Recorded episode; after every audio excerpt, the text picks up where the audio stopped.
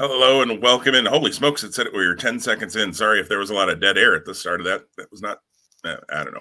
It's been a morning, guys, but uh, welcome in to Two Spot Monkeys Live, episode 69. Uh, Tom, how the heck are you? Jim, it's great to be with you here today. I am doing really well. We are in the month of December. Crazy. Holy cow. Uh, I almost said Hokey Pete's. I think both would have been applicable, but um, I've never know, heard Hokey Pete's before. You so. literally have never heard Hokey Pete's. So. You are not that much older than me, Tom. How are you sounding like you're 100 years old right now? because I'm an old soul, Jim. Uh, yeah, so no, it's great. It's good to be here. Uh, it was very nice to have a holiday week last week uh, for Thanksgiving. Uh, let me offer a suggestion to our listeners and our watchers don't cut gluten and sugar completely out of your diet prior to a holiday. It will wreak havoc on your system. I oh, spent. I, I, I, was. I mean, I was. I'm not going to get into the gory detail, and really, there's not gory detail to be quite honest. I just didn't. My digestive system was off Friday and Saturday because of I had gone pretty clean eating and drinking until about the evening of the of Thanksgiving Eve. We had a nice lasagna dinner.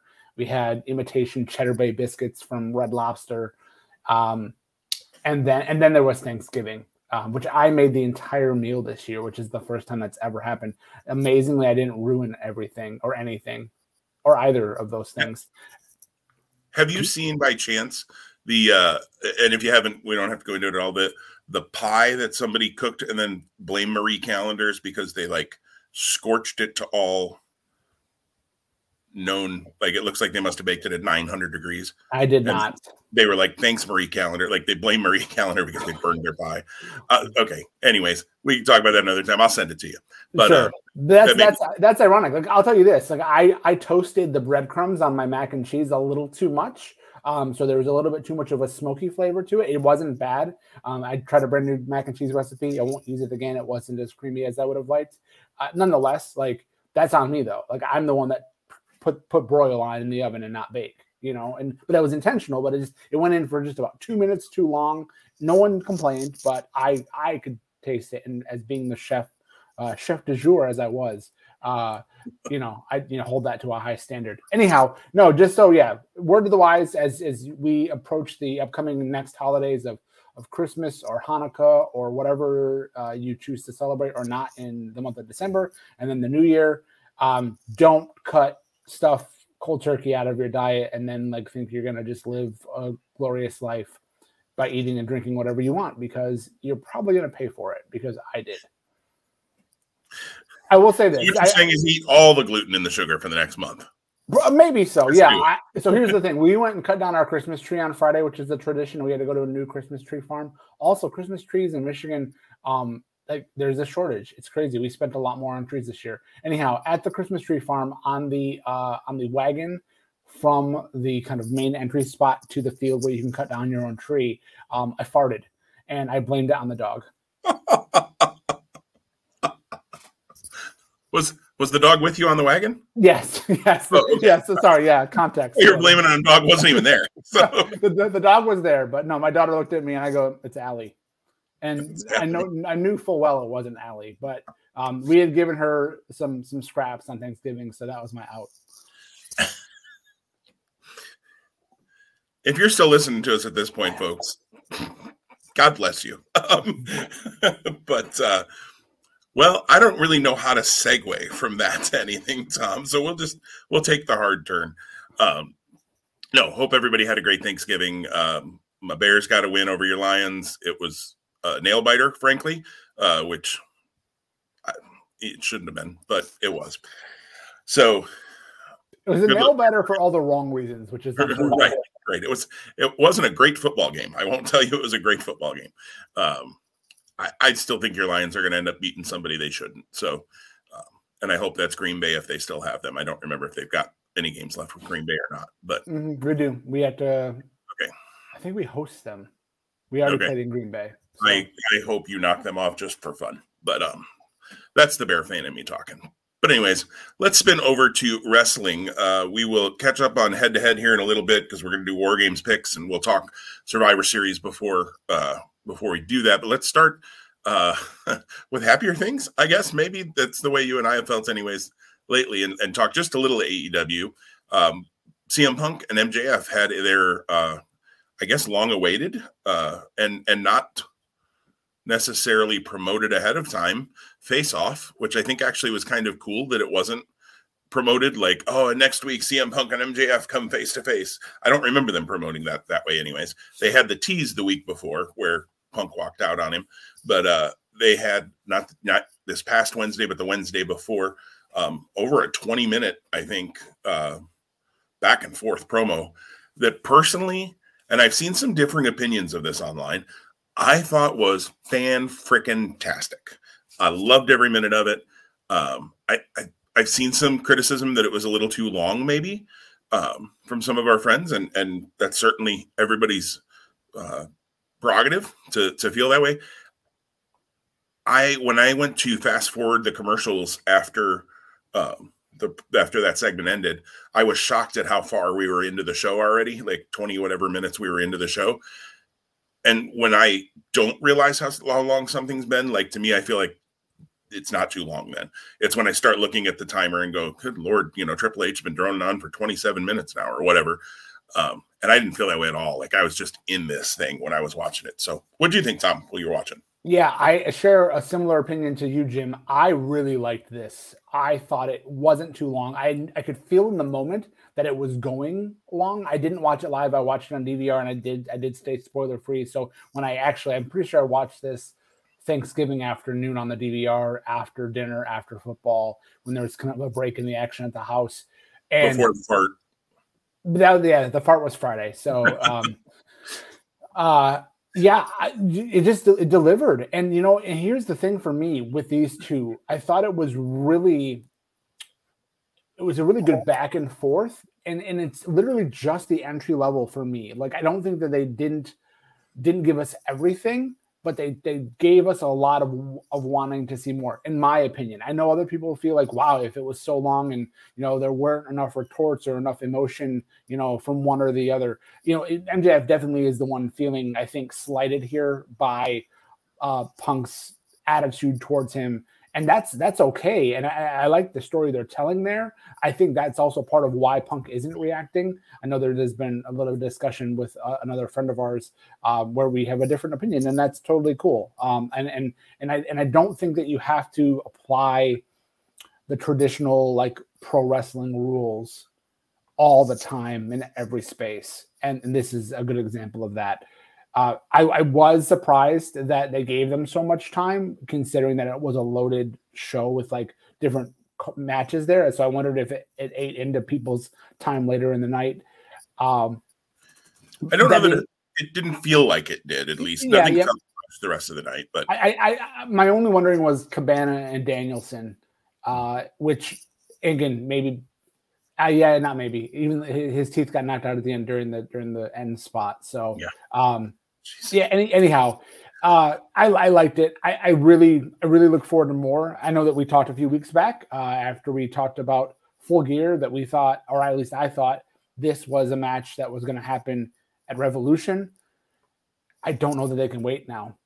I, I, really don't know that they can wait. Yeah, I don't think I don't think their first match can wait that long. Now it could be match two or three happens there.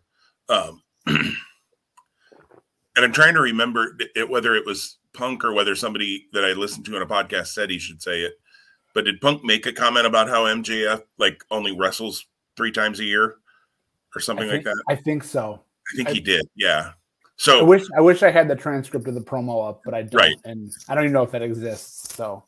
Oh, I'm I'm sure somebody has somewhere, but um, I also liked that this seems to have little little something in WWE because so many uh there were a number of WWE references in this promo.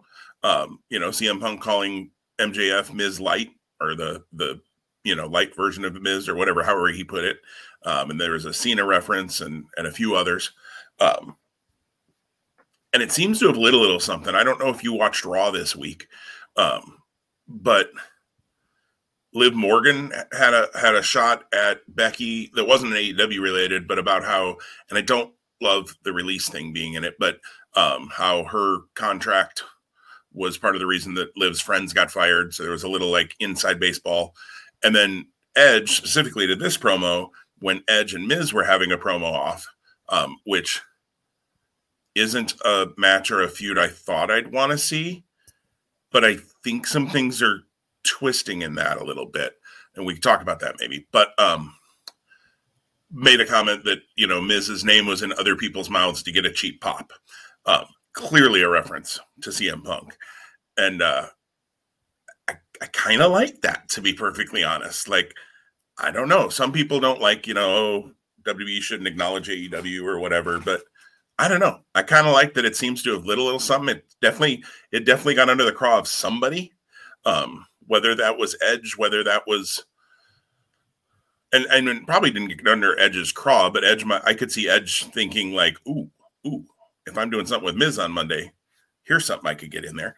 Um, because he's made a reference before to AEW when Rand, uh, not Randy Orton, um, Seth Rollins was breaking into his home, and Beth was at home, and he said, "Call." I can't remember the names now. Daniel and David, I think it is, um, but it's it's Dax Harwood and Cash Wheeler's real names, um, FTR's real names, which Edge and FTR are friends outside of the ring. Um, so he dropped their real names in there just kind of as a little nod without saying, you know, call uh I don't remember now what their names were in WWE even. Wow, how bad is that? Um, but um I don't know. I, I liked it. I, I liked I liked the zingers. I thought they were good. I I'm assuming there is follow up this week on AEW. I have not seen AEW this week. Have you seen AEW, Tom? Yeah. Okay. Do they follow up on it? They have more interaction. Uh, it's it's cool. it's, le- it's less. Um, sure. But, but but again, it's it's it's continuing the kind of the the verbal back and forth, which is good. So this so I know we talked about like Wardlow Punk as being what was potentially penciled in for full gear. I think that a mechanism to save this match, if they chose to do it, would be Punk versus Wardlow. We know that something is building with Wardlow and MJF clearly, uh, and you could even put Spears in the mix, right? So like Spears versus Punk, Wardlow versus Punk as ways to get to MJF. Again, not like the five uh, labors of Jericho by any means. However, if you want to stretch this out, I think that that would be the appropriate spot and place to do it. Uh, and also, you can get MJF then kind of needling in um, while those are happening. Right. He won't step in the ring with him, but he'll interfere and he'll, you know, all of this. And you get Excalibur and Schiavone and, and whoever they have um, at the, the commentary booth. By the way, get well, JR. I know we've ridiculed JR for um, his announcing in the past, getting chemo and treatment, right? I think chemo, but treatment for skin cancer right now. Forget announcing.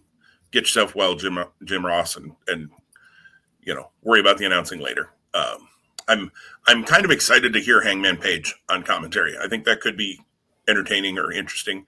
I don't know. We'll see. It was it was a rotating seat all night long. And, oh, was it? It wasn't just Hangman all night. Okay. No, no. So and that was okay. Which which that was part of what I was interested to see because I thought it was Hangman all night.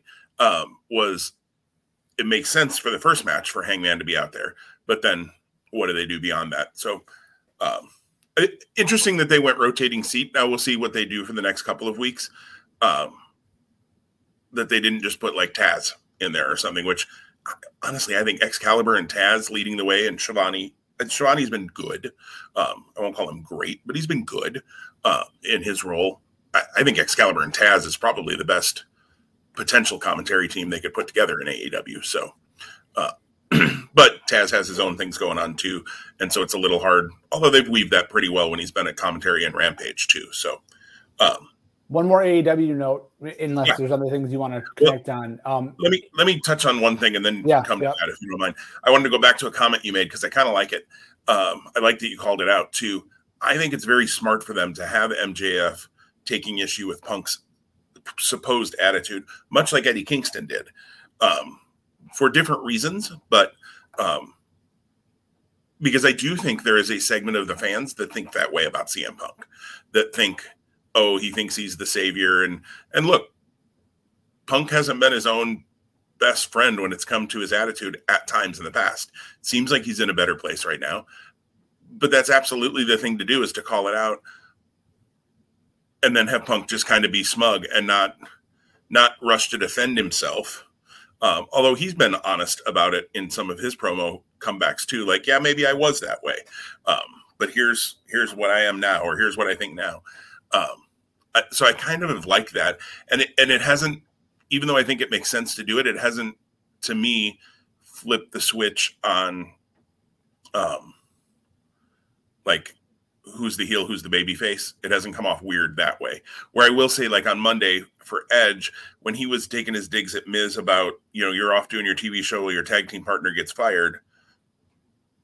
Well, A, they broke that tag team up, so that was a little bit of a weird line. And and B, Edge is only around like three or four times a year too. So and Miz is there most of the time every week. You know, he's gone to do to do Dancing with the Stars, but most of the time Miz is there every week. So that was a little bit odd. Like, okay, you're having the babyface rag the heel for doing something that the babyface does way more than the heel. like, and so they did. They haven't done that. So they have like, like I think you could do it without crossing a line. I think Edge, whether it's Edge or Vince McMahon or whoever wrote that line, like said something that didn't make sense on Monday to me MJF hasn't said anything that hasn't made sense. And that's when a heel is at their best, when there's actually a kernel of truth and they think they're doing the right thing, but everybody else just hates them for it. Like that's when a heel is the best, whether it's in pro wrestling or a movie or you know a book or whatever, um, is if they have some justification for their their actions, which I, I think has been great. What was your other AEW note, Tom? Sorry. Yeah, I just wanted to circle back. So we talked about Bryan Danielson a few weeks ago, and we talked about uh, the um, mysterious Infinito uh, and the potential uh, correlation to being Bryan Danielson under a mask. Well, that match officially aired this past week. It was on the uh, November 30th AEW Dark, and okay. it's not it's not long, but I would just encourage you to go and find that on YouTube and fast forward to that spot and check that out because it's fun. I, I will absolutely do that. That that sounds fun. Um, yeah, it sounds interesting, and and I am loving. I I don't know. Some people aren't liking it, but I'm loving heel Danielson. Like well, I think. And, and, and yes, I, I agree. And I'm sorry, that's a good segue, even though I wasn't going to bring it up, but I think it's worth it bringing up. They've, in, in May, hopefully this is not a spoiler for you. They've announced at Winter is Coming the title match. So we're getting Danielson Hangman way before we thought we might, which I don't blame them but I'm like, holy crap. If I don't know, I, I I will tell you this. I can't wait. I like that's destination viewing. And I, you know, this is a survivor household. I tell you this all the time, um, whether it's here or, or, or not here. Uh, Survivor ain't gonna get watched that night. I'm sorry. We're about to tape that sucker and watch it on Thursday. I uh in the end, when I saw that it was announced, it kind of makes sense because Winter is coming last year. Obviously, was the the Omega Moxley and Sting's debut. I mean, it was a huge show last year for them, so they had to do something big, and, and maybe they've got a debut coming there. I don't know. Um, honestly, the only one that I think could even like, and I don't know that you have to try to top Sting or the I, I, you have to be careful to not try to do that every year. Would be Bray. I mean, that's the only one out there I think that makes sense to me. That unless unless you get like Okada or something like that, but um, right now with the way Japan is kind of locking things down, I'm not thinking that's going to be a. I, I know it's been more about foreign travelers right now, but I'm also not thinking they're going to want people leaving and coming back a whole bunch. Um, that could be a whole other conversation for another time. Um, so it could be, you know, maybe, the, but I don't know if they're going to have a debut or not. So they needed a big title match. Obviously, there's probably not a bigger title match right now. Um, and it's been promised as the next one, anyways. Who's uh, so sitting here on December 3rd, 12 days before the match? Hangman's got to win that match, right? Or, or let me rephrase that. Hangman's got to keep the title, right? Um. Well, so that's a great question they've announced Battle for the Belts, which is the uh-huh. first kind of like which, Clash of the Champion style show. I'll kind of admit last week when they announced that, I kind of thought maybe that was where Hangman and, and Danielson was going to happen. I, I, I, will 100% agree with you. So that's why I was surprised to have it be announced at, at Winter's coming. also because there's still more Dark Order guys that Danielson could could plow through. I, I like what they've done doing Uno, doing Cabana, doing Angels, and now next week it's going to be John Silver in Long Island. And I've loved that literally, like, I don't know how. I know what you're going to say. There, there's there's been so much great thought, in my opinion. And it's not just dumb luck. You can't call it just dumb luck. The way AEW has literally said, "All right, cool, we're literally going to be in all these cities where we can have a Dark Order correlation as Danielson builds to the title shot." It's been fantastic. Um, yeah, so, it's. I agree that they couldn't have planned this out eight months ago, like or whenever they had booked these dates. They just could. I, I don't know. They couldn't have. So some of it I feel like is dumb luck, and if it is like holy cow or holy pokies or whatever it was you said earlier, um, that wasn't right. Holy pokies is not right, and that should definitely be the title of this show. But we would get flagged. Um, what was it you said earlier? Hokey Pokey? No. No. Hokey Pete's. Hokey Pete's. Hokey Pete's. Uh, you threw me off with the Holy Pokey. Here we are. Um, Hokey Pete's. Like, I agree with you. The fact that it's just lined up where everybody's, well, I don't know if Evil Uno was from wherever that, that match was, but the Cabana Angels and now Silver. Uh, I hadn't heard about the Silver match, but, you know, that's not a huge spoiler by any means. I, I kind of hope, though, that somewhere along here, and I feel like he's gotten a little bit lost in the shuffle. Is is Preston Vance, um, who I feel like they were really kind of trying to elevate in the Dark Order, and I feel like Vance and, and Danielson could be really fun to watch. So I hope we get that too. I think Silver will be great. Silver, if Silver was five inches taller, he might be a main eventer. Like we we never talked about that, we never talked about the Preston Vance Moxley match in the tournament before Mox had to uh, pull out for health reasons, but Vance Vance uh, bled a gusher that night. And, yeah, I, I, know you, I'm sure you saw it, but yeah, we never circled back on that. Yeah, he. uh I think maybe that's recovering. why he hasn't been in. yeah, he's still recovering. He's got the he's got staples in his head. I don't know. Just just kidding. Um. So to your to your question, I really I really don't know. I, re- I really don't know what they'll do that night. Uh, so you know, and that makes it more fun to me. Hundred percent, hundred percent, right? So like AW is known for being like you know pretty clean finishes. So do you do you transition the title and that and the clean finish happens there and the title switches and then the rematch happens at Battle for the Belts? Do you go to a draw? Do you go to a no contest? A draw would be 60 minutes. Now I know Danielson can do 60 minutes. I'm sure Page can do 60 minutes. That would be a, a pretty bold move but AEW is playing with house money right now. So why right. the heck why the heck not? The only way I think you can do that is you've got to lead the show off with it though. Much like we said with Danielson Omega. Um because if you start it at eight o'clock my time, nine o'clock your time, it, it it feels like it's going to be pretty obvious what's happening. Like all the other announced matches have happened. We're starting our world title match one hour before our show goes off the air. Gee, I wonder what's going to happen. Um, I, I like that, but I also will push back and go. I'd love to see it start right before the top of the next hour. So like at the like eight fifty five or whatever, however the commercial breaks fall, and with the idea that you know it, it's people are going, we're running out of TV time. Like they're they're teasing that, and they they they can do that poorly, but I think they could also do that well. Uh, I I don't think that you want to go off there while the match is still happening by any means because I think no. that, that, like that's there's WCW like, Halloween Havoc ninety 97 yeah. 97, uh, i think. or 90 98 98 okay. Well either, way, either way yeah. So again i think you you nailed it perfectly by saying we don't know what's going to happen and that's part of the excitement and the tune in factor. Absolutely. It's it, it won't be destined i mean it's destination viewing for me. I won't see it live because wednesday nights i'm always booked.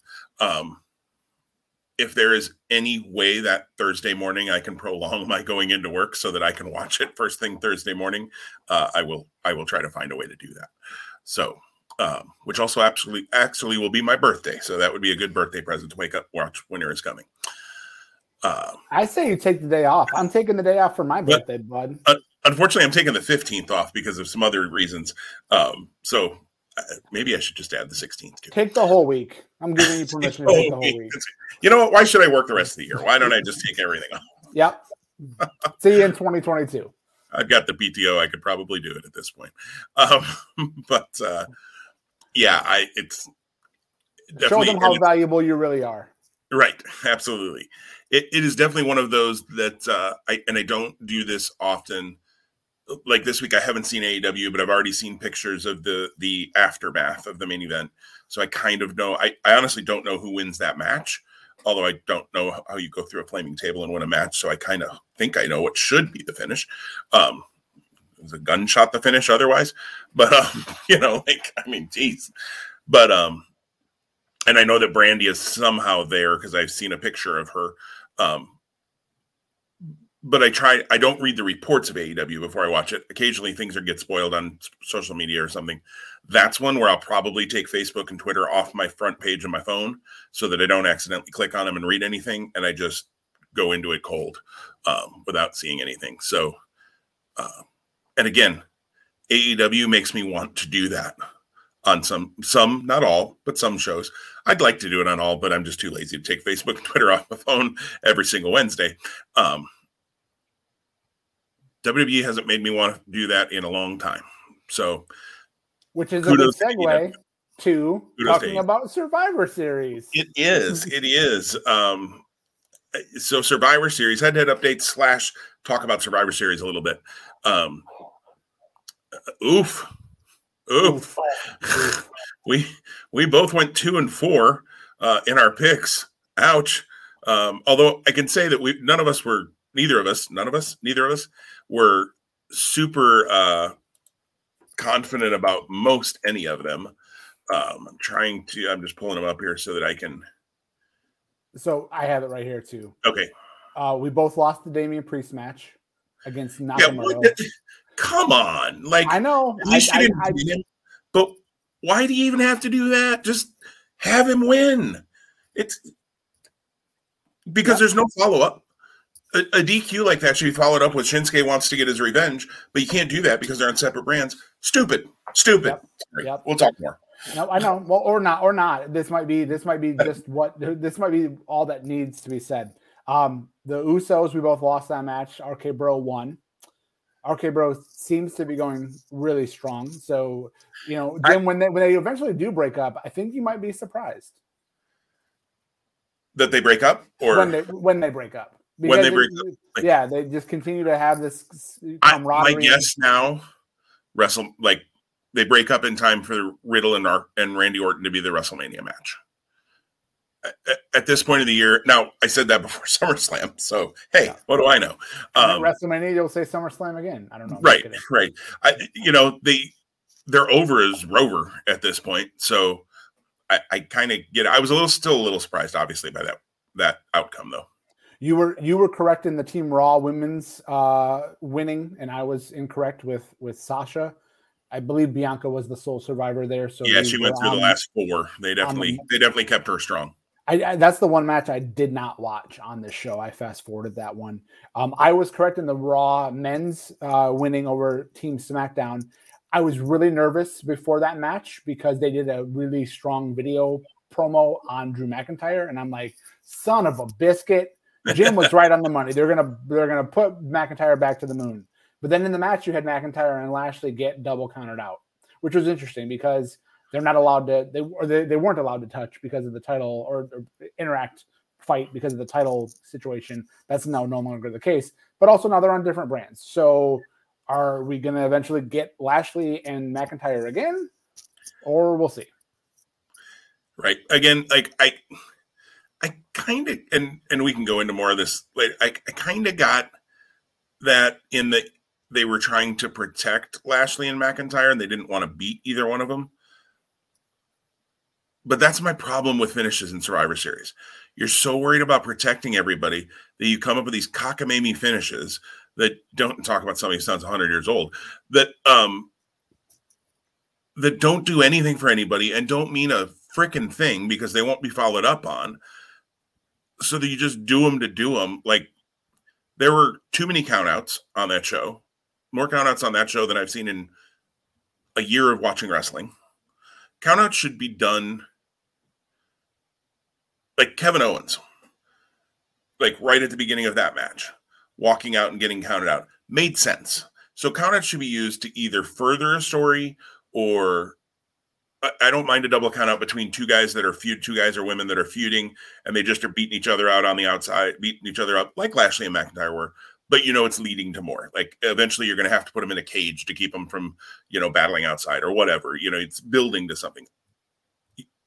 So Kevin Owens doing it built because it built his character. It that made sense. I, I thought it was great actually. I it was like, of course, why wouldn't Kevin Owens do that? The Kevin Owens character we have right now why would he want to stay there and fight? He's got no reason. There's nothing on the line for him. I'm out of here. See you later. I don't give a crap. Perfect. I thought it was great. But then you do the double count out with Lashley and McIntyre, and I'm like, okay, why? I, I all I want is the why. Am I asking for too much, Tom? I just want the why. With this product, I think you are. However, right. I know I am. We'll see. Uh, Becky Lynch beat Flair, Charlotte Flair. Uh, fun little ending there with the with the grabbing of the ropes. Charlotte gets caught, Becky doesn't. Uh, you were you got the winner there, and then Roman beat Big E in a in really good main event. Uh, Roman stays strong. Big E doesn't lose anything, in my opinion, in, the loss here. I think eventually, I believe Big E will get a big win over Roman Reigns. Where, how, and and, and when, I don't know that, and I don't want to speculate. Uh, but that brought us to our final tally of each getting two picks right and each losing four. So overall, you maintain a one match lead as we enter today. Uh, records are 61 and 19 for you, 60 and 20 for me.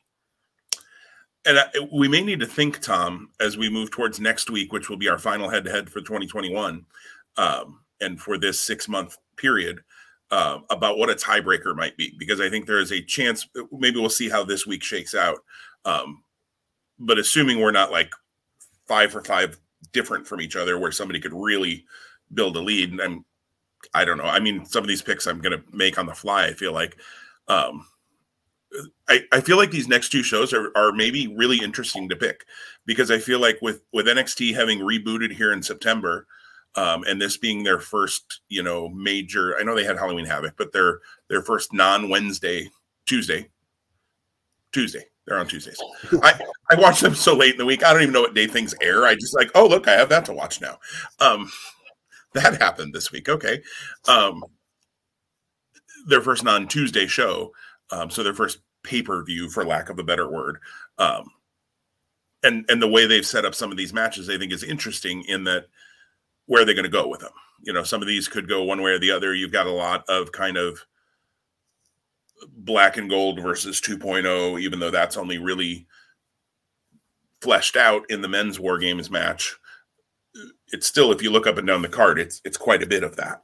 Um, so do you, does it go all new school? Does it, you know, what do, what do they do? I think it's interesting to pick. And obviously, Final Battle is going to be some interesting picks because that's the end of the era, although there are two weeks of TV after that, which I'm still just befuddled by. Um, I know there's the Christmas match, which okay, whatever that that's always kind of a Survivor Series esque, doesn't really matter match um, in the long term. So I guess they can do that. I'm still annoyed. Final Battle, if it's going to be the quote end of the era that they're calling it, it should just be the last show before. If if they're going if they come back with a reboot, fine but I feel like Final Battle should, in this case, be the final battle. We shouldn't have two weeks of new matches afterwards. So it just annoys me. Well, and then uh, TV is going to continue into 2022. Like they're still running a TV product now. What that will entail? It's not going to be new content though, yeah. or new new matches. It's not going to be yeah, new matches, right? So I think it's going to be a lot like what they did through the pandemic there for a while before they came back with a pure tournament. It's going to be. But my thing is, okay, you've released everybody from their contracts are you going to show a best of the Briscoes while they're on GCW or AEW or AEW? Are you going to show the best of Jay Lethal while he's on AEW? Like, going to do the best of Adam Cole? Going to do the best of Kevin o- Kevin Steen? I mean, you can because you own the rights to the stuff. I, I, I can say that my guess is going to be after those. I'll probably watch the two shows after Final Battle just because I get them on my on my uh, local Sinclair station if it records right um, and, and I'll be able to watch them on the Honor Club app regardless. Um, regardless of when my Honor Club subscription will end. I have not resubscribed. I will by the end of next week because I am going to watch Final Battle. But um, I'll probably watch those last two shows. I don't anticipate watching. I, I didn't watch a lot of the best ofs through the pandemic because I've already seen all that stuff. I don't anticipate watching them through whatever this time frame is, um, however long it may go. So, speaking of subscribing, and, and I, and I want to circle back and if there's anything on Survivor Series that we haven't touched on to do that before we transition to NXT picks. Uh, two months in a row now, New Japan has gotten my money because I keep forgetting to cancel my subscription. so yeah, Tuesday night on the 30th, when I saw the email hit, oh, your PayPal has been charged for New Japan World. Oh no! I meant to cancel that, right? I didn't watch a lick of New Japan in the month of November that I can recall, which means if I did, it wasn't impactful. Now I'm on the hook for December, so I guess I'm going to look tune in maybe for the best of the Super Juniors final and the Tag League final. And now here's the thing, though. I know I'm going to resubscribe for the month of January because I want to at least dabble in what's going to be Wrestle Kingdom. Right. Ah, that's thirty dollars, Jim. It's not thirty dollars; it's like twenty-seven bucks, but still and I haven't yet subscribed to Honor Club, but I'm gonna want to. I'm gonna want to watch Final Battle. I, I, I won't be able to partake in it live next Saturday when it's happening. I'm gonna really have to stay off social media because I, I, think I'll watch it on my birthday. I think that would be a great thing to do on that day, uh, which is that Monday that follows. I just, you know, it's so funny. I just, I just threw away nine dollars and twenty one cents for New Japan World, but I'm having a hard time spending nine ninety nine for Honor Club. Go figure. For a show that you know you're going to watch, actually. Well, yeah, precisely. I know. Right. Like, can I have a redo? Can we go back to? I don't want to. I don't want to live this week again. I don't want to go back to Tuesday. But at the same time, if I can go back to Tuesday and remember, shoot, cancel New Japan World. I, I've yeah, we've all been there on on many a thing. Um, Showtime on and Amazon just got me again. I was pretty sure I'd cancel them, but they got another eleven fifty nine out of me. Um, yeah, I've been there, and I like I said, I haven't haven't subscribed to Honor Club. I will though by the end of next week, um, at some point. Uh, I guess it doesn't really matter when because it's not like there's any other shows that are going to be coming up. It's not like oh, if I make sure I do it on Friday, then that show in January I'll get to because there's not one. Um, yeah, it is what it is, I guess. Uh, Survivor Series. Uh, I'm trying to think if there was anything else. Um, I, the I egg. What about what about the egg, Jim? Come on. Oh my goodness, the egg. Did I, I? I didn't have to go there, but I did go there. Uh, look from the from what I heard on uh, Fightful uh, from Sean Ross Sapp, uh, it was like seven figures that the the production company from Red Notice paid. Um, which I think is The Rocks. I think it was seven bucks that made that movie. Maybe it wasn't. Um, you're right. I think you're right. Paid WWE like a million bucks or more to do this crossover thing. So from that side, like, hey, somebody wants to give you a million bucks. I get it. You're probably going to do it. Um, dumb. Yes. So let's so let's let's let's let's leave the egg in the nest and let's transition this was The Rock's 25th anniversary. There was a lot made about this, and you had no, you had nothing. You had nothing like that was not canned and old regarding The Rock, regarding Dwayne Johnson. What are your thoughts about that? Do you think that's a miss? Oh, oh, a swing and a miss, a complete swing and a miss. I mean, uh, not even a swing. Like you just stood there. Well, the fastball came right down the middle in the ah! zone. Right, you're gone. Like I, I understand. I've read that The Rock is currently filming a movie, and because of COVID restrictions, wherever I think it's out of the country, um, wherever he's filming, he would not. There's no way he could have flown back, been at the Survivor Series, and then gone back and done his filming because of quarantine restrictions and things like that. I understand that. It's the world we live in. We got to work with it. It's not like that was unknown though to WWE. So they knew they weren't going to have The Rock there. A lot of talk they wanted The Rock there, you know, whatever. I'm sure they knew at least a few weeks ahead of time, if not probably months ahead of time, that that this wasn't going to be able to happen. They weren't going to be able to have him there. Also, within that, the production company for Red Notice pays them a million dollars to have the egg or or some cross promotion. Okay. In no part of that negotiation, you couldn't negotiate, and maybe they tried. I doubt. I doubt it though, because I don't feel like The Rock would have said absolutely not. In no part of that negotiation, you didn't negotiate in a two-minute video promo from The Rock who says, "Hey, would love to be there with you live tonight, but I'm on on site filming, and hey, you know, with the way the world is, I just can't come back for this. But I wanted to tell you that I love you so much, and thank you for 25 years, the best 25 years of my life, and I." I miss the WWE universe, and if you smell what the rock is cooking, and it doesn't matter, and lay the smack it down, and all of his catchphrases, you you couldn't get that figured out, really, really.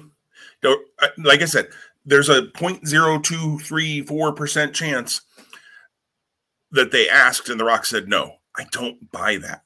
And i've not heard anybody say that either but i i don't believe that that could have been the case. I don't believe that if they would have asked he wouldn't have done something. Um like i said even a little video package and he could in a funny way in a rock way say like you know i'm laying the smackdown on covid so i can't come. I don't know something. Um like they threw a 25 year party for The Rock and he didn't show up. That's a great that's a great statement. I love that. But I also don't think he was invited. So there's my other problem. It wasn't I, I've read nothing that says, yeah, they asked for The Rock and he, and he he declined. Because I think if he would have declined, they'd have never done the packages and things. They because Vince is, you know, ego would not have said, "Oh, you declined. Oh, we're going to forget the Rock ever. We're going to erase the Rock from our history." You know, I mean, like that's Vince. I mean, I even made the comment. I think you may have seen it. I don't know on our our friends group. Um, after about the 19th package showing all the highlights from the Rock's career, I said they are really building this up if he doesn't show up tonight. Like, holy smokes! So then when the like when the main event ended and Roman won at first, actually, I thought Roman, I, I, thought, oh, I might have a shot here. Biggie might get the win, actually, because Roman's going to do something, and all of a sudden you're going to hear, if you smell what the Rock is cooking, and the Rock's going to walk out, and Roman's going to be looking at him, and Big E's going to quick hit the big ending and, and actually get a pinfall over Roman Reigns. But it's going to be because he got distracted by the Rock which maybe does set up that match that they've talked about and, and I've heard isn't happening in Dallas. But then again, what are they going to, you know, like we said, what's The Rock going to say? Um, what's Roman going to say? Um, yeah, it's happening. Absolutely. No, you're not going to do that. Um, so I, I, they had me believing he was going to show up. And I'll admit, when the show, even when the little like copyright thing came up in the screen, so I knew it was over, which they've done before and then not been done. Like then the surprise happens after. Um, I still wasn't buying it. And then it went to black. And I went, okay. Okay. And literally sat in my man cave and said, okay, like three times. Like, that's that's it. And it so it took away from what you're right was a, a pretty darn good main event, I thought, between Roman and Big E. But I kept expecting because they led me to expect, not because I created my own expectation, because wrestling fans are really good at that. We create our own expectation of what's going to happen, and it's never going to happen, and, and we should know it's not going to happen, and then it doesn't happen, then we get mad about it. No, they led me to that expectation. They they took the the horse thing and led me all the way there, and then went, never mind, no water here. I don't know what the horse thing's called. The bridle is that what it is? Um, I just uh, cranky Jim, just dumb, dumb, and and then I, I do want to talk about Austin Theory for a second. But Tom, what were your thoughts on the whole Rock? I think no, you some. I didn't call it a Rock no show, but whatever. yeah, no, you summarized it really well, and and for for all of the celebration that was provided and given, rightfully so, to not have anything from him made it less than, and that's just disappointing. That's just really disappointing. Yeah, I just even even even even if you couldn't have had him do something, even a, a video package, you could have probably, I'm guessing, had his greatest rivals interspersing throughout the show. Or or have a heel call him out for not being there. at least.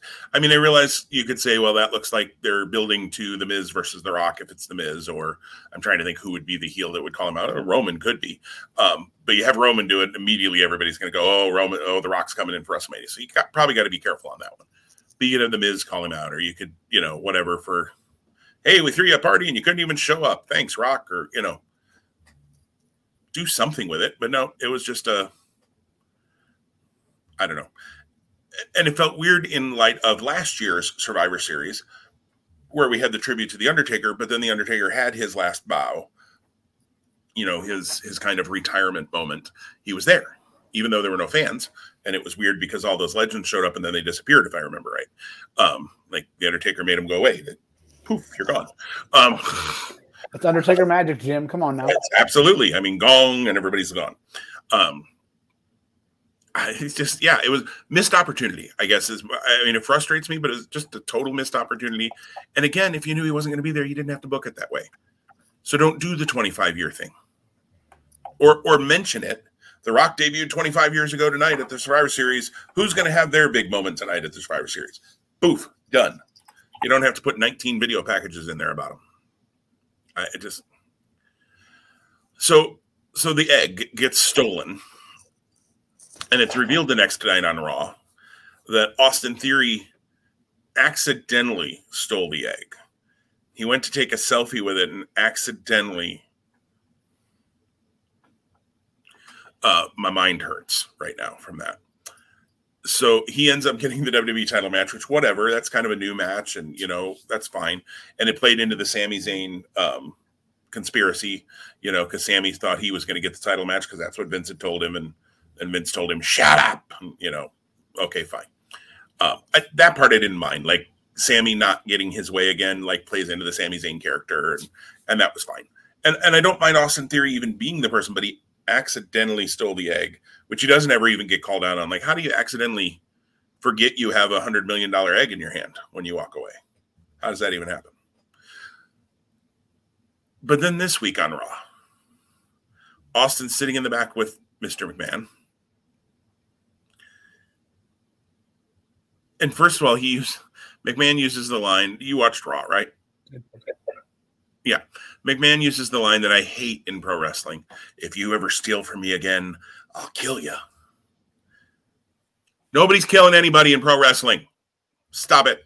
I mean, Vince is a ghost. He already died. He blew up in a limo and came back. So. And he looks like it at this point. Um, I hate when Goldberg and Lashley were, I'm going to kill you. I'm going to kill you. Stop. Nobody's killing anybody. And I know when we're six years old, we say those words to each other, you know, if you don't do it, I'm going to kill you. Okay, fine. We're not six anymore. And the guys on TV are not six. I know we're they're promoting to a six year old audience sometimes, but I'm going to tear you limb from limb. I'm going to beat you up. I'm going to whatever. Like, fine. I get all of those phrases. I just don't like the I'm going to kill you. Like, no, you're not. so stop saying it. And if you do, we're all going to see it on live TV and you're going to get arrested and go to jail for the rest of your life. So shut up. Stop it. And then he slapped the absolute bejesus out of Austin Theory. I guess I just don't know where this is going. Um, I, I did, again, Fightful, Sean Ross Sapp. Um, I, I, plug him a lot just because I think they, he does really, really good work. Um, he was bringing up he hopes that they go through like have Vince be almost like senile Vince and think that this is Steve Austin and like go through all the old lines of you know and maybe somehow because the egg line egg storyline is stupid and unbelievable as it is anyways so somehow like Vince planted the egg in Austin Theory's bag so Austin that's why Austin accidentally took it because he didn't even know he had it um, and then Vince can be like, "It was me all along, Austin. It was me." Um, like, at least then it would be funny and hokey. Like you could at least have a little nostalgia and, and laugh. This is just where where is this going? Like, how is this raising Austin theory at all? I I I don't I don't feel like it is, and I think you've got something in Austin theory, and I think they know they have something in Austin theory, but you're to kill it you, you go back to killing. You're gonna. It, it's I, uh, Jim, this is a murder-free show, so I'm to ask that you walk that statement back. yes, we'll uh, edit that out with our crackpot research team and our editing team, which is also even worse than our research team. I I don't know. Did you feel like it it elevated Austin Theory in any way last week? Now maybe maybe something will change and he gets elevated. Does this help Austin Theory? I personally don't think so yet. On the flip side, I think that the WWE, specifically Vince McMahon and Bruce Pritchard, think if you're with Vince McMahon on screen, you're elevated. You're elevated, pal. So we'll see. I don't know. I, you know, I just was thinking, you know, the whole selfie thing, if that kept going, it'd be really awesome if out of the blue, a true legend showed up and Austin Theory wasn't expecting it, and that's how he got his comeuppance. Now, granted, that doesn't basically. Yeah, he photobombed, and then you know, like a stunner from Steve Austin comes to mind. Not that it has to be that, right? That being said, there's no Austin versus Austin match down the road. That so like, what's the payoff in the end? Is it just seeing Austin Theory get his comeuppance? Maybe. Good. Well, you, the only person who should show up should be The Rock, because I mean, it wasn't his egg, or well, it wasn't his egg, but he was involved with the egg. So maybe he'll show up in a photobomb picture now instead of the Survivor Series. I don't know. I just I shake my head and then I look at like you know SmackDown. Okay, so here's my thing. I didn't watch SmackDown last week, so I you know if you have you seen SmackDown from last week? Did you watch? No. Okay. I hope that Roman Reigns played up the fact that he was the only one who actually pinned anybody now, granted, some people in the Survivor Series matches pinned people, but Raw won both the Survivor Series matches. Raw won the tagged match. Raw won Raw won everything basically at Survivor Series, with the exception of Shinsuke winning by DQ. But he was the only one who won from the SmackDown side by pinfall or submission, basically. And and actually, when they got to the world title match, I was hoping for the Rock thing with Big E, but then there was a piece of me that's like, no, Roman's going to win so that he can say, you know, I'm clearly the head of the table. I'm the only one that could get the job done at Survivor Series. I don't know if they played that up. Um, even his own cousins couldn't get the job done. Um, and now Brock's coming back tonight. So I guess we'll see where that goes. Um, although I'm fine with that. I've enjoyed Brock. And, um, I'm assuming day one we get Brock and Roman, but it seems to make sense to me. Uh, we also now get Biggie, Seth Rollins, and Kevin Owens uh, at day one, which also makes sense because you save the Biggie Seth Rollins one on one match now for probably Royal Rumble. Um, Kevin Owens can take the pin. Kevin Owens' contract comes up the end of January. I would assume Kevin Owens is leaving. I think he's going to go to AEW. That's just my guess. Um, and frankly, Kevin Steen with the shackles off, sign me up. I want to see that. If sign you if you think that I'm excited about AEW now, if that materializes, this may just be like Tom's an AEW homer. Why do we have to listen to him every week? Just kidding. I promise I won't go there. um. Yeah, yeah. Sign me up for that. It, it's gonna be good. Well, Tom, should we pivot and talk? Uh, I I really thought this was going to run short this week, and now we're 53 minutes in, and we haven't even gotten to our head to head yet. Um, but there's only five matches to pick, so um, let's pivot. It's NXT War Games is our next head to head. Again, we are uh, one match separated. I'm one match up on Tom in our head to head competition with two shows to go. Uh, five matches here to pick this week, and then I don't know. They're going to have to flesh out the rest of that final battle card, but I think there's six matches or so right now announced um, six or seven maybe, and there's going to be a TV title match of some sort announced, and perhaps some other things. We'll see. But um, regardless, we're doing war games today. We'll talk Final Battle next week, uh, which will be fun and uh, probably very nostalgic for us because, as we've talked about, Ring of Honor has been a big part of our wrestling fandom for a long, long time, and and a big part of our friendship. Frankly, um, it's how we met was Ring of Honor. So I'm looking forward to that conversation next week. But let's talk NXT. Um, hair versus hair. Cameron Grimes versus Duke Hudson. Uh, Grimes, of course, uh, Buffalo, uh, not Buffalo, what's the word I want? Uh, bluffed. Buffaloed. There we go. Bluffed weeks ago. it's been a week, guys. Uh, bluffed a couple of weeks ago in the poker showdown, and and Hudson cut part of his hair. And now they've had some back and forths, uh, along with a. So you've seen the Grimes match from NXT this week, is that right? Correct. Yep. So you've seen the aftermath with the pictures. Yes. Yeah, that was great. Um, but Tom, you get the first pick since you are uh, trailing in our competition by one match. So Duke Hudson, Cameron Grimes, what you thinking? Yeah, I've liked the build for this. I, I think it's been really entertaining, and I think Cameron Grimes is really deserving of a lot of credit here. I also think that the Duke Hudson character has legs. I know that as Brendan Vink, he was getting a little bit of go- stuff going uh, with Evolve before that kind of ended because of the pandemic, and then he was on, you know, the the, the Performance Center no audience Raws before they moved into the Thunderdome. So there's a lot of potential there. I, I'm not the biggest fan of the whole poker guy gimmick. Uh, These gimmicks in NXT, man, it's like 1992 came back all over again. Like right, where's TL Hopper? Yeah, exactly. The Goon would fit right in in NXT 2.0. I mean, they're toyetic. We're gonna get some interesting toys out of this if they uh, stick around. yeah, for sure. Yeah. So, uh, prefacing this entire card, you you alluded to it a little bit earlier. You know, this could be either be something where they go, "Yep, we're putting poker analogy, not intended, but also intended. We're going to put all of our chips in the table here. We're going to all push the 2.0 talents. And that's how Sunday night might go. I don't think that's the wise move. I wouldn't be surprised if that is the move, though. And I, and I don't have a good sense of really what's going to happen one way or the other. When it comes down to this match specifically, I think that you have to have Duke Hudson win because I think they like his look, and I don't think that they'll sacrifice that by having him shaved bald, despite the fact of him being the heel and Cameron being the babyface and getting it, getting the win. I think Cameron Grimes does get more sympathy if this feud continues after Sunday as being the one who's lost his hair.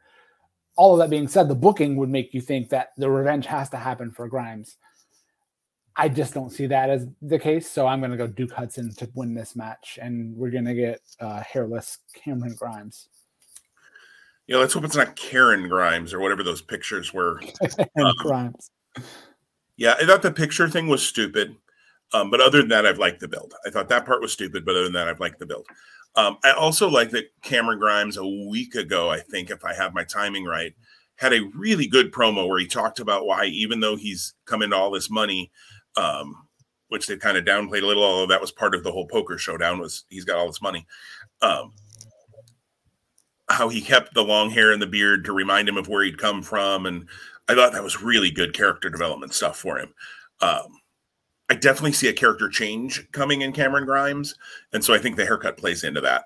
Um, now they've already cut the hair and the beard a little bit. So do they go all the way with it? I think is the question. Um, and I think they do. I'm with you. I think it's Duke Hudson.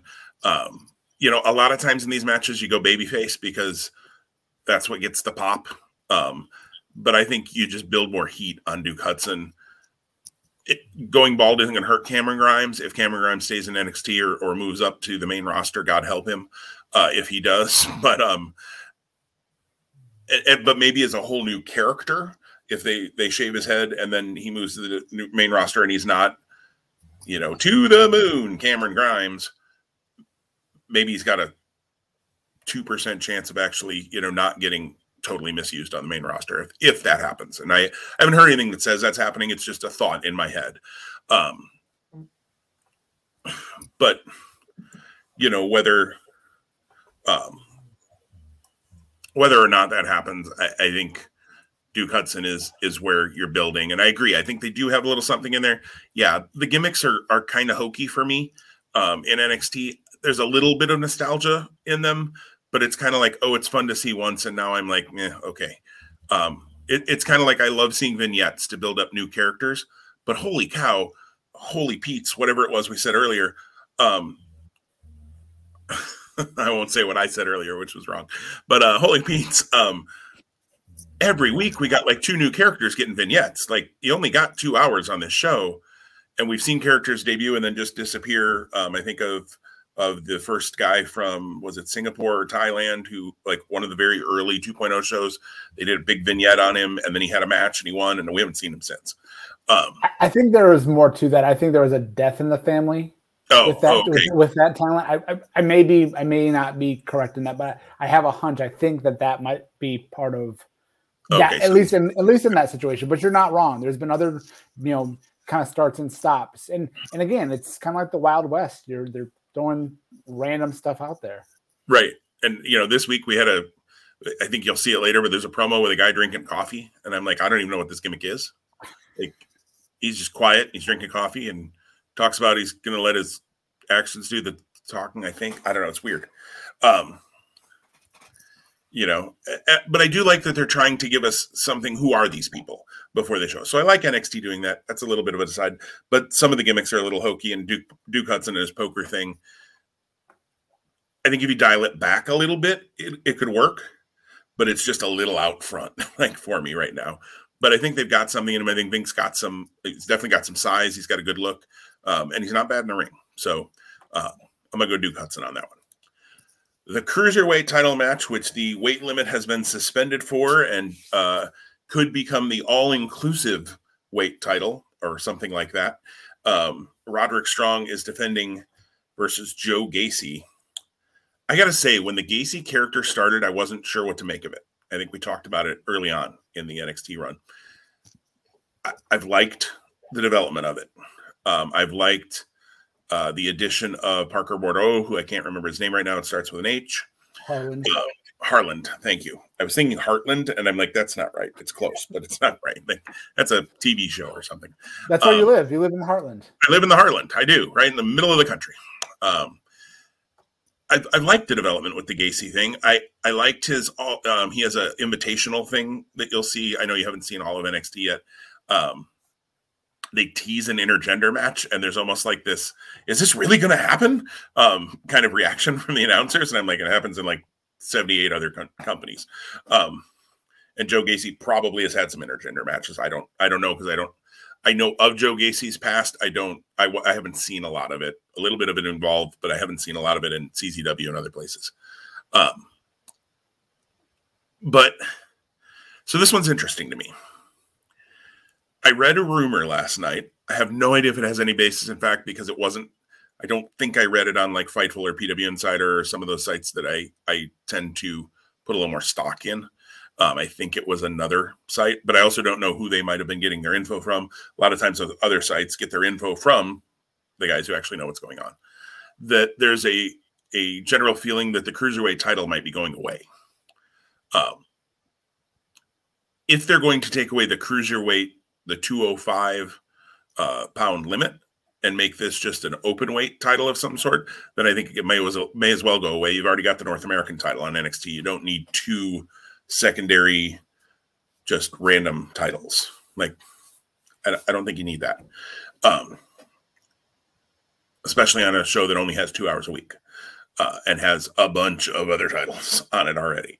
So if the and and they released like two thirds of the cruiserweight division, um, so I could see the cruiserweight title going away.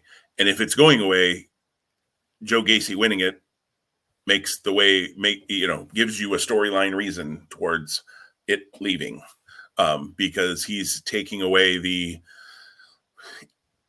you know exclusive things and trying to make things all inclusive and all of the you know uh, and I like that, it, that the announcing started to call out. I feel like they started to call it out more this week than I've heard it before. That it feel everything Joe Gacy's doing feels disingenuous, and I'm like, that's where this needs to go. Is that he's a hypocrite, um, and of course he's got this big burly guy who's going to just beat through people at, at points, even though he says it's all about nonviolence and Harlan's going to kill people. There we go again with murder. Um, Monkeys and murder is going to be the new title of this show tonight. Um, so I'm I'm gonna go Joe Gacy, and I I don't love doing that, but storyline wise, I I just think it makes some sense. The thing I hope is that if they get the cruiserweight title off of Strong, then just rebuild Diamond Mine right back up, like build Strong back up. I think Diamond Mine has something with the the group they've got now. They never got out of the gates with with Tyler Rust um, in that group, but I like the Creed brothers. I really like Ivy Nile. I think they've got something special in her. Uh, and I really like Roderick Strong in this role. So I hope that if they do it, it's just kind of to get the belt off of him and then and then keep building Diamond Mine without the cruiserweight thing kind of holding him back. Um, so Joe Gacy's my pick. I love Roderick Strong. I've always loved Roderick Strong for the longest time. Uh, amazing in Ring of Honor, great resume there. Fantastic in PWG. He had a run as PWG champion that was, I think, in my opinion, very underrated. Of course, undisputed era in NXT, and he's the last, uh, other than O'Reilly, but they're kind of on opposite spectrums. You know, man standing. I I, I was happy when he got the cruiserweight title it, it seems weird because he was a former North American champion. I feel like he really deserves to be at the top of the card. Incredibly athletic and fit, and I think that that works against him, which is weird because it shouldn't. He's he's got a great look. He's got a great physique. It fits well with the Diamond Mine kind of gimmick. They've really not done well with that gimmick. And so, to your point of, do they just do a reboot here and rebuild it back up? that to me would feel like it's like the third or fourth time that they're doing that. And then then what's the point? I do think that all signs point to Gacy winning here because of the whole inclusivity and you know the weight limits being off. The guy that I think then beats Gacy if it's a quick transition or if the title's going away would be Odyssey Jones. Odyssey Jones arguably has a right to be in this match because he pinned Roddy a few weeks back. Right. Again, another three way isn't probably what we need. So with a heavy heart, because I love Roddy and he's also on my fantasy team and I can't afford to lose points, I am picking Joe Gacy as well. Are, are you going to drop Roderick Strong before Sunday to try to hmm. avoid those point losses? Great question. We'll have to wait and see. I, I, there may have been another person I've had that conversation with that is thinking that way, and I I almost dropped Kenny Omega in our league before he lost his title, and I didn't do it, and we'll see. Now that I've actually had some uh, had some good luck here the last few night few weeks. I, I've got a more of an outside shot in that league. Anyways, not a fantasy wrestling league podcast, although we reference it just about every week. Uh, Tom, you get the first pick on the NXT Tag Team Title match. Imperium, uh, who fairly recently won the titles, I feel like it wasn't all that long ago. They beat MSK for them. Uh, and MSK, do we finally see who the shaman is on Sunday? I hope so. Um, yeah, I'm just so uh, I liked MSK quite a bit, and like I think when the before the 2.0 transition, MSK was like one of the, the teams or one of the talents collectively that you wanted to tune in for, and I think the ceiling was higher and higher and higher. Man, you're talking about a spot where tag team wrestling has really gone to die, and it's here, which is sad. Here, here's my question, and we'll get to the t- title match with MSK though for a minute. Excuse me, and you get the first pick on the title match, but with MSK I, I, I feel like, and, and this might be MSK's doing in some ways, because I feel like they've kind of gone back to the characters they had in Impact. Now, in Impact, to the best of my knowledge, and I don't watch Impact every week, I don't have um, access on my um, TV package that I have through YouTube TV. But um, to the best of my knowledge, they did a lot of this kind of weed centric stuff um, without necessarily always saying it. Um, although I think in Impact it was it was very. I mean, there was smoke coming out of the treehouse and all this kind of stuff. Um, but then they tore it up in the ring. We haven't really gotten that since they've had this. They've been on this journey for the last month and a half or whatever it's been to find the shaman. Like we haven't seen him in the ring in that time. I don't know that we've seen him in the ring since they lost the titles. I don't think we have. Um, we know they can tear it up in the ring, but I guess that's my like. Are we turning them into a comedy act, even though they can go in the ring? Like, what, what are we doing? what are we doing? Um, and you're right, tag team, which NXT used to have one of the stronger tag divisions. I feel like, um, I mean, definitely back in the day, you talk American Alpha and and uh, the Revival at that point, and, and DIY and and the Authors of Pain, and you know, I can keep going. Even the Ascension was awesome in NXT, honestly, which feels weird to say because they've been such a they were such a joke on the main roster, um, but they were dominant in NXT and, and were awesome and and now challenging for the tag team titles, we have Kyle O'Reilly and Tweedledum.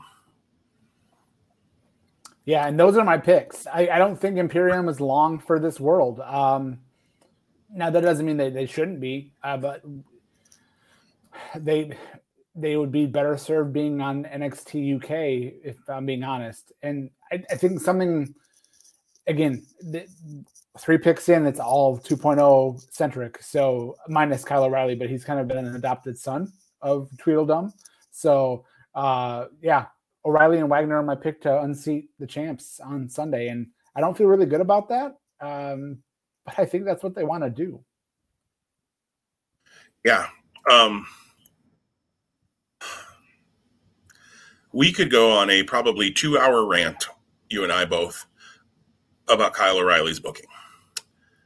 Now, Kyle, I believe, also has a contract that is coming up soon, um, in like January ish, I think, maybe February. Um, so there's a lot of question around Kyle O'Reilly and whether he goes and joins his former undisputed era brethren um, in Jacksonville. If I'm Kyle O'Reilly, why wouldn't you go? You were built as the next thing in NXT, and then they did the 2.0 transition. And you've been put in this attempt to get Von Wagner over. Von Wagner is the son of, of Wayne Bloom. He's Cal Bloom, son of Wayne Bloom, who used to be one of the Beverly Brothers. Um, frankly, Beverly Brothers, massively underrated tag team in my eyes. Uh, I thought they were really, really good in the ring. I thought they kind of had a dumb gimmick, and that held them back. Um, but the Beverly Brothers should have been tag champs, I think, at some point, maybe without that gimmick. But I thought they were that good in the ring. Uh, I, Cal Bloom, I think there there is something there. He, but he's a year away at least from being TV ready. I think he needs a mask too. I just don't like his face. It's, he needs to be a heel too. With that face, he needs to be a heel. He looks like a bad guy. Have him be a menacing, like he could be a heavy for somebody. Like if Kyle O'Reilly, if this was a little different, although you don't need Kyle O'Reilly because he can beat everybody up, you don't need him to have a heavy. But if it was a smaller guy like Kyle, who who had a heavy, a backup, and Von was his backup, if you told that story in the right way, I could get behind that a little more. Um, but that's not what we did here. We got him out drinking beers in the woods, which is kind of like Jensen and uh, Briggs. So again, but but NXT seems to want to. They're they're pushing. They're they're edgy. They might even become the next the first TV fourteen show in this era of WWE. I've heard, um, you know, and and they have the the GPS, which I'm pretty sure was Adam Pearce's voice, by the way, for MSK this week. Um, if you haven't, I don't think you've seen that yet, but listen to the voice. There's there's a GPS that talks for MSK, um, when they're trying to find the shaman, and he it calls Nash Carter a dipshit at one point. Um, which I'm like, I need I need that GPS. If that's what it's going to say to me when I turn the wrong way, I need that GPS. Um, not just go recomputing. No, I need the one that calls me a dipshit. Um, I'm pretty sure it's Adam Pearce though. The voice. It took me a little while to place the voice, but I'm sure it's pretty sure it's Adam. I don't know. Like this just annoys me. The tag division annoys me in NXT, I, and there's no other way to put it. It just annoys me. Um, Kyle O'Reilly, Von Wagner. That's my pick. Um, so we're three for three, um, and th- and that was my pick before you picked. And and although I won't be stunned, this would probably be my one, probably on my confidence points when we talk about those. Just say I wouldn't be stunned if Imperium wins, and we maybe we break up Kyle and Von, but I don't think they've been building that. So that's my wishful thinking because I want Kyle O'Reilly to be back in the title picture and I just don't think he's going to be. So, based on the way the booking was going, and we have to go back a little bit more than a year, do you think there's a bigger surprise in NXT aside from Kyle Riley not being crowned an NXT champion at all? I, would use the word disappointment more than surprise. Okay. And no, I don't think there's a bigger disappointment. And, and, surprising disappointment, yes. Because now, granted, I understand the 2.0 switch changed a lot of the booking. Um, and and man, I really want, and I know we won't get it. I really want an interview with Triple H with the shackles off to hear what he thinks of what they've done with what he built and now what they're doing with 2.0. If if he did an interview, and I, have heard you know he's doing better physically, which is is great, and I'm glad to hear that because he had what sounds like a very serious heart situation pop up uh, a few months back. Um, you know he's going to give the company line, like he's he's not going to give you know. But man, to be a fly on the wall when Triple H is just talking to Shawn Michaels over a beer or over a beverage of their choice. I don't know. Maybe Shawn doesn't drink anymore. I'm not sure. Um, man, I'd love to be a fly on the wall to hear that conversation because Triple H has just got to be like, "What is this? Like, come on." I I want to be a fly on the wall at McMahon thanks McMahon uh, Thanksgiving or Christmas dinner. Right? Yeah, I want to. I want to hear Vince go. Well, pal, tell me how you're doing down in Florida. Let me let me hear about Such. what your thoughts are. And and and and Hunter's there going inside. He's like, I hate this. I hate this. I hate this. well, Dad, I mean, you know, such great shit. Um, he used to say to me. Um, uh, and and the worst part is, I like some of what's happening in NXT. Like, it's it's not what it used to be. It's not like it, for a while there. It was which do we watch first, NXT or AEW, and then of course they moved to Tuesday, which made it a little bit easier. It's not that anymore. Like I watched NXT partially because I could watch it on Wednesday morning, and I obviously couldn't watch AEW since it hadn't happened yet. Um, but partially because I knew we were going to be doing this this preview show, so I wanted to try to get it in and get you know all of the build um, before we made these picks.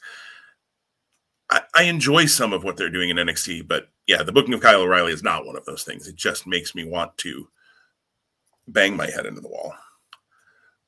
Well, let's not make this show go any longer than it has to, talking about things that annoy us.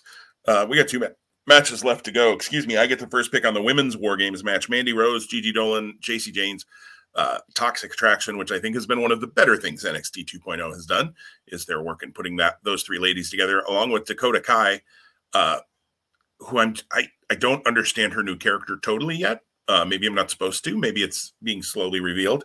But the whole thing where she like, I don't know, she's hearing voices or seeing things or what. Like she does these weird head things and tilts her head like a cat, and um, I don't like that part's a little weird. But I but I love Dakota Kai as a as a talent. I, have been a big fan of Dakota Kai since she came in. Um, I was aware of her before um, she came into NXT, but I had not seen much of her stuff. Um, but I've been a big fan of hers ever since she came in. Uh, they're taking on Raquel, kind of, they're taking on the like hodgepodgeiest of hodgepodgeiest teams I've ever seen in a women's War Games match of Raquel Gonzalez, Cora Jade, uh, who I really kind of like, and I like that they're giving her the shot in there.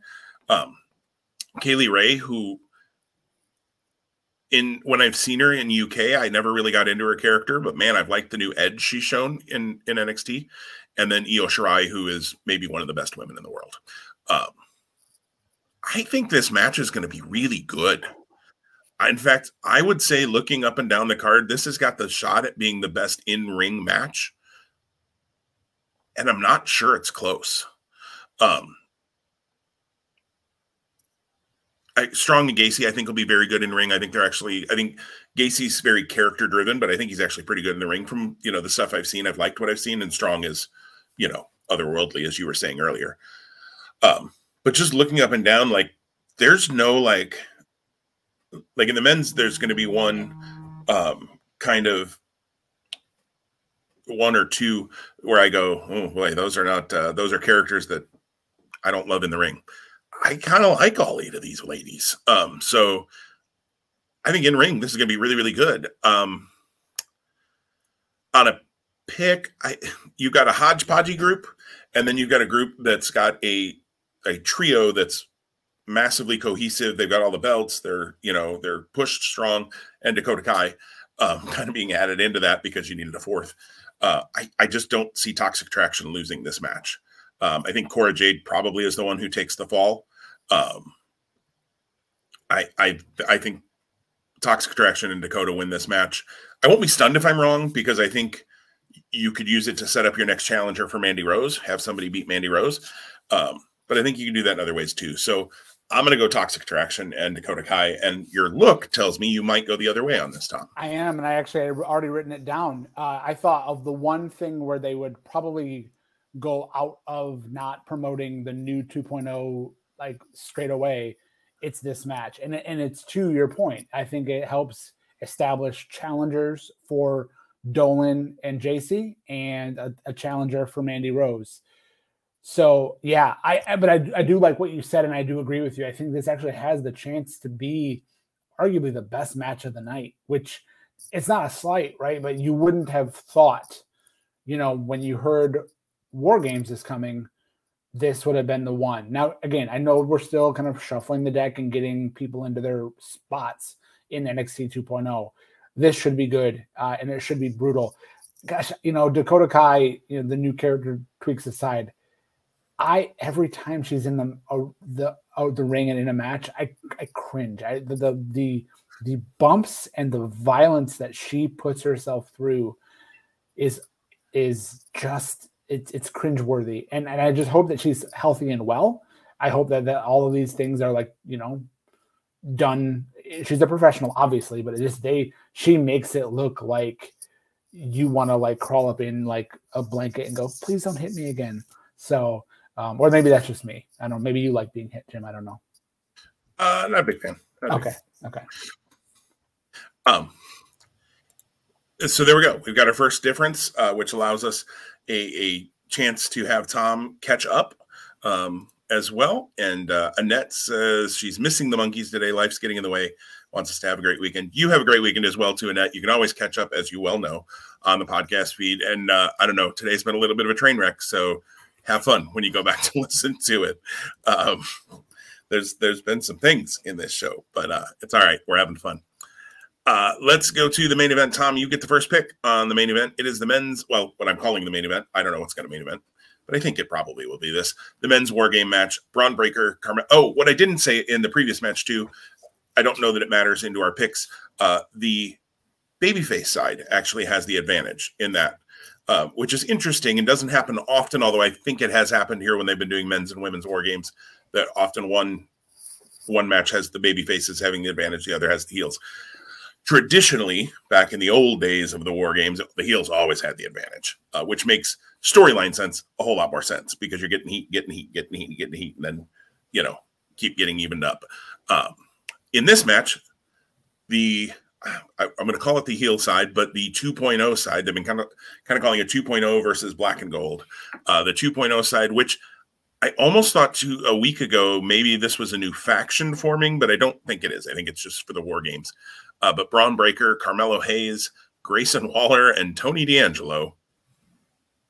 Yep taking on the black and gold team of Tommaso Ciampa, Johnny Gargano, Pete Dunne, and that black and gold stalwart who is known as being a longtime member of that roster, LA Knight. Oh, that's great. So on the 2.0 side, uh, I'm a little surprised, not because I don't think they're gonna like continue to push these gentlemen, uh, but Grayson Waller and D'Angelo. I, you know, I would have thought the way Zion Quinn was getting a push that he could have been in here, or uh, Solo Sikoa only because I think that that's those are two guys, and again they're they're, they're newer, I suppose, in a way. Uh, I'm not complaining about this team. I'm just calling that out first and foremost. The the and the, also the black and gold team. Yeah, Ciampa, Gargano, Dunne for sure. LA Knight, what? Which one of these things is not like the other? Call back to Sesame Street. I, I think this is going to be a lot of fun, I, and I hope it's a lot of fun. Carmelo Hayes is clearly a star and I hope that he has a really big and bright future in NXT and beyond. I think Waller has a ton of potential. D'Angelo and Breakker kind of fit the mold of the meatheads, in my opinion. Although I think I don't like hearing Bron Breakker talk. I'll tell you that much. Every time he's on the mic, I'm like, I just I hear the Steiner brothers, and there's nothing wrong with that. But I don't want to relive 1993 or 91 or 94 or whatever it is. I do see this being very much like a, a, changing of the guard or a passing of the torch. So my pick is Team 2.0. I hope that Ciampa, Gargano, or Dunne aren't the guys that take the pin or submission. I think I think it, it, that's a great spot for LA Knight because he's just been completely abused in NXT regular and 2.0. Yes. But we'll see what happens. Yeah, we're gonna have one difference on this match because I'm I'm on the 2.0 side. I guess I went 2.0 all the way. Um, if you can call Kyle O'Reilly and Von Wagner 2.0, they feel like 1.5 maybe, but um, because O'Reilly's you know it, it, O'Reilly would have made more sense in here in the black and gold, um, right?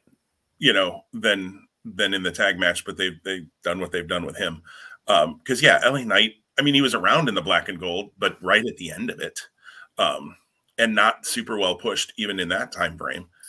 Um, and then they've had this random kind of double turn of Grayson Waller and LA Knight, which I like Waller better as a heel because I think he's annoying as crap, and that's what he's supposed to be. So it works better as a heel. Um,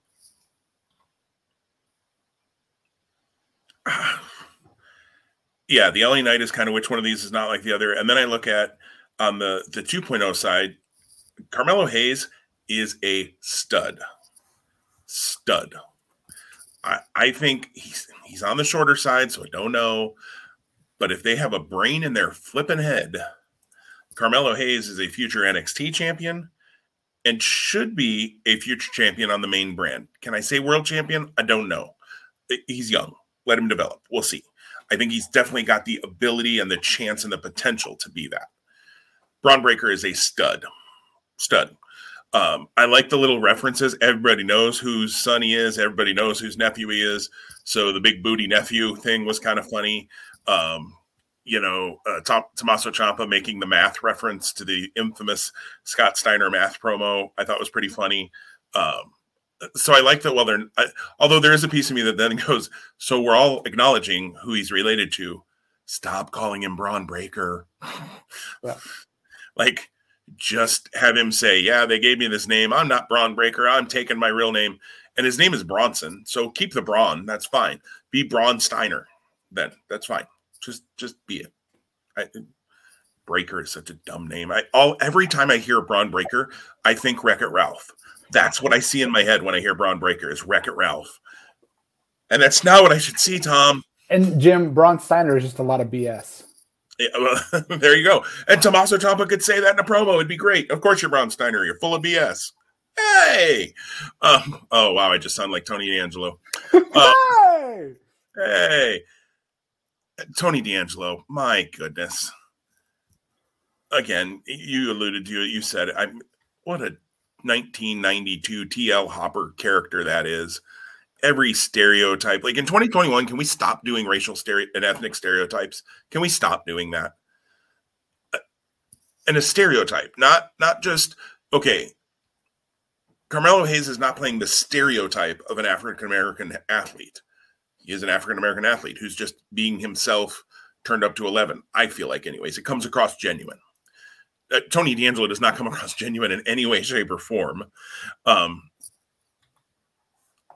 and he's oddly and I think sarcastically over with the crowd.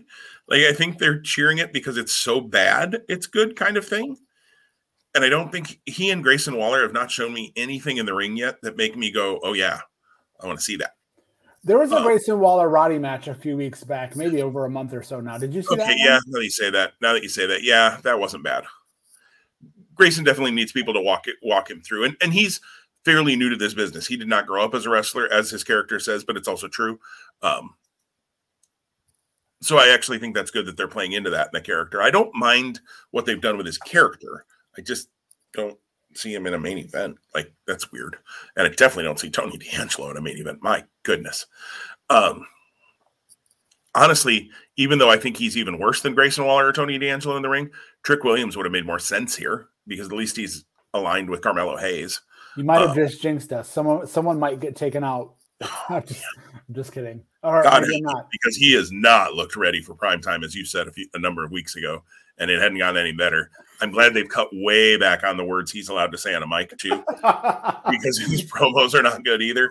Um, where now he's just kind of echoing whatever Carmelo, so he's got that annoying hype man who's like, yeah, yeah, you know, or whatever. Fine, let him do that, I guess, if you have to have him there. I don't think Carmelo Hayes needs it. Carmelo can talk. He doesn't need that guy. Get rid of Trick Williams. Let's send send him on the next train out. I'm sorry. I, I don't like to encourage people to lose their jobs, but you can't find a spot for Keith Lee, but Trick Williams has a job. Okay, cool. Um, Keith Lee was going to be the manager. He just turned it down. Maybe. I'm just kidding. I'm just kidding. Hey, yeah. Too soon? Too I mean, soon? Adam Cole was going to be Keith Lee's manager. So oh, that, that's right. I flipped that. Yeah, well, you, trust me, it, it, probably was talked about at some point. so, talk about NXT being the place where they just throw it against the wall and see what happens. Um, they're doing that. You it, and and this is a whole other topic for probably another podcast. If you're USA, you you can't be thrilled. Like you paid for this NXT show, which had buzz and all of this, and now you have Nickelodeon 2.0 happening on NXT. Like I'm waiting for somebody to get slimed. Um, I I don't know. I I don't think USA can be happy. Um, I, I really and I haven't done the comparison. I know there are sites out there that do it. Um, I, I'd really like to look at now that we're a couple of months into 2.0. Like, what are the what's the viewer numbers? and compare that to the black and gold. What's the viewer numbers? Has it changed significantly? I don't really think it has. I don't think it's dropped a whole lot, although I bet it has dropped some. Um, I don't think it's. I definitely don't think it's grown. Um, so if you did this in hopes of growing your audience, yeah, I don't don't think it worked. Anyways, we were talking about the men's war game match, and I went off on eight other tangents. Um, welcome to Two Spot Monkeys, folks. If you've never been with us, that's what we do. Um, yeah, we're gonna have one chain, one difference, which is the women's war game match. 2.0 gets this this win because I just don't see how you don't put them over at this point, especially with Bron and Carmelo. I'm going to go a different direction though. I don't think it's LA Knight, and not that we're picking this. This isn't a competition piece of it.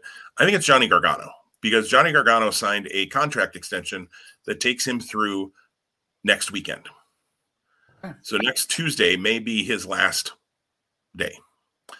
Um, so if that's the case, if if if con- and I know they were talking about trying to get an extension. Obviously, WWE doesn't want to lose Johnny Gargano. But if I'm Gargano again, and I feel like I'm saying this every time somebody's contract comes up, why would you stay? You've done everything you can in NXT. Do you look at the main roster and think you actually have a shot at doing anything on the main roster? I, you know, in a Pollyanna world with rose-colored glasses, maybe. But I think Gargano's a pretty smart guy. Now that leaves Candice LeRae in an interesting position in that her contract is not up this weekend and or you know in a week or so and they may have frozen her contract because often when someone is out with an injury or pregnancy they can freeze the contract and then and extend it um, for the time that you're out of the ring. And so they probably have done that with candice i would assume. But it's not like we haven't seen other couples work in different places either. Um, i don't know. It, so if gargano's leaving i have gargano take the fall only because well, I agree with you. LA Knight would be the one. If Gargano's staying, LA Knight would be my pick for the same exact reasons you said. If Gargano's leaving, if Knight's going to be there in a month and Gargano's not going to, then I then I pin Gargano. Um, and I, I, I, think you're I think you're smart to think that. I just don't think there's a history that proves to us that they think, even though that's the way you should do business, right? Like you. Here's me trying to apply logic to WWE again. yes. Yep. And I'm not mad at you for that. I just, I just, I just want the whys. That's all I ask. Why? Why? This episode's title is "We Just Want the Whys." We just want the whys and hokey pokey, um, or whatever. I can't remember it. All right. Well, it's been an hour and a half of fun, but uh, before we go Broadway with other randomness, um, I didn't think this show was going to go an hour and a half today, but here we are, an hour and a half later. Sometimes we're random, folks, but we hope that's what you enjoy and why you come back and listen to us. Um, oh, that's why you come back for the randomness.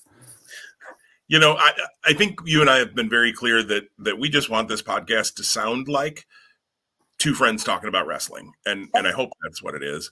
Um, and and if that's what people enjoy, great. And if it's not, there's eight million other podcasts out there. Certainly, you can listen to, and we we don't uh, disgruntle. We don't disgruntle. That's not a word. Uh, it is a word, but it doesn't fit there. We don't. Uh, you know that's everybody's prerogative. Listen to what makes you happy. Don't don't spend time think on things that don't although we say that and we continue to watch the wwe product and talk about it. So i don't yeah, know I'm, I'm, tentatively uh, looking forward to war games. I think that they're i like the kansas city chiefs. It's one of the teams i like to watch. They're entertaining. That's the flex game for sunday night football. I don't know that kansas city denver gets my eyes more so than this. So most likely I'll be tuning in live Sunday night, um, especially because I'm scoring fantasy wrestling this week. So I help hoping to be in the rhythm of getting things scored uh, on a on a more timely manner than I have in in recent weeks. Um, you know, it, it's it's coming down to the wire, and and especially you know with with with our pickums, like it, it's even one more reason to want to know the outcome. So yeah, yeah I'm excited that we're, we have a one match difference. I hope we can come back it would be the first time in our in, in this in the, in the reignition of this competition that we would enter the final um, event with either a tie or, or or, or I think too much two matches would still be enough for us to um to have a good competition next Friday. Yeah. Uh, so and, and yeah, and you're yeah, right. Six matches for sure for final battle. We're probably gonna get seven or eight or maybe nine, hopefully over the course of the next week. And yeah, that card, and because of the unknown of the future, is going to make probably a really good conversation and, and some interesting picks, perhaps. Absolutely. Um, I will not see this show live. I have a booking on Sunday night, so uh, I will. I'm hoping to catch some of it Sunday night after the fact, if if it's up, if the replay is up right away, um, which sometimes it isn't always right away on Peacock. I've noticed, um, or if not, hopefully catch at least part of it Monday morning and then see what happens. Busy, busy time for me in my other world um, of trivia. So, everybody have a great weekend. If you're going to watch War Games this weekend, enjoy it. If you're going to watch anything else, um, I'm sure there are other shows going on as well this weekend. I, I don't know if GCW has any shows this weekend. I feel like they almost every weekend, it feels like, have a double shot. So, uh, maybe they do, maybe they don't. But uh, enjoy whatever you take get a chance to watch this weekend. Uh, I'm going to enjoy that my Bears are not on in Nebraska, so I won't have to watch them get absolutely just destroyed by the Arizona Cardinals, most likely. So uh, that'll be okay for me. But everybody have a great week. We will talk to you soon. Thanks for listening. Take care.